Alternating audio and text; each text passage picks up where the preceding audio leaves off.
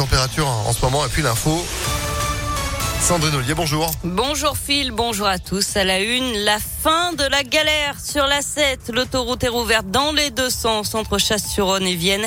Elle était coupée depuis hier suite à l'accident de poids lourd vers 11h30 à Chasse-sur-Rhône. Le camion transportait 26 tonnes de disulfure de carbone, un produit extrêmement toxique et inflammable. Il n'a pu être relevé et évacué que dans la nuit.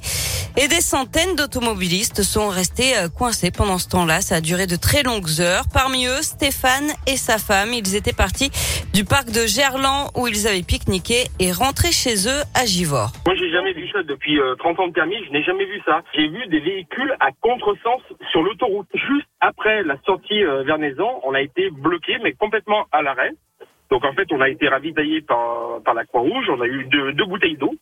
Là, on est resté de 22h15 minuit 30. On a rejoint euh, à l'intérieur où il y a des entreprises euh, chimiques, ce qui nous a permis de, nous sauver un petit peu et après via le CD12 jusqu'à Chasse-sur-Rhône. Mais euh, non, c'est ça restera dans les mémoires.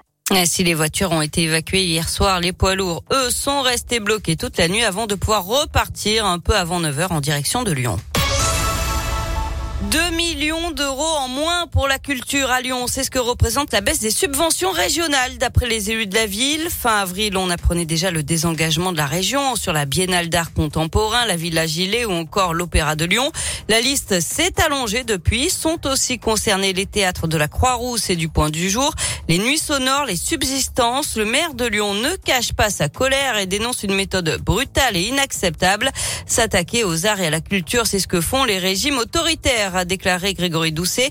De son côté, la région parle d'un rééquilibrage, ce qui ne manque pas d'inquiéter Nathalie Perrin-Gilbert, adjointe à la culture auprès du maire de Lyon. Ces décisions arrivent brutalement, en cours d'année, sans euh, dialogue en tout cas, ni avec la ville de Lyon, ni même avec les institutions culturelles ou les associations culturelles qui sont concernées par les baisses. Après, l'inquiétude porte sur le fond. Que cherche Monsieur Vauquier? À notre sens, le président de l'exécutif euh, cherche à affaiblir le secteur culturel, le tissu culturel, pour ce qu'il représente. Des capacités de création, d'émancipation, de liberté. Nous sommes inquiets parce que nous voyons dans cette attaque aux règles de la culture les prémices d'une politique d'extrême droite.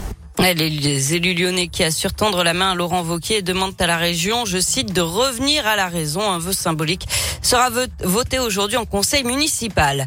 De nouvelles plaintes contre Ferrero et Buitoni après des contaminations de chocolat Kinder et de pizza. C'est l'association Foodwatch qui en est à l'origine.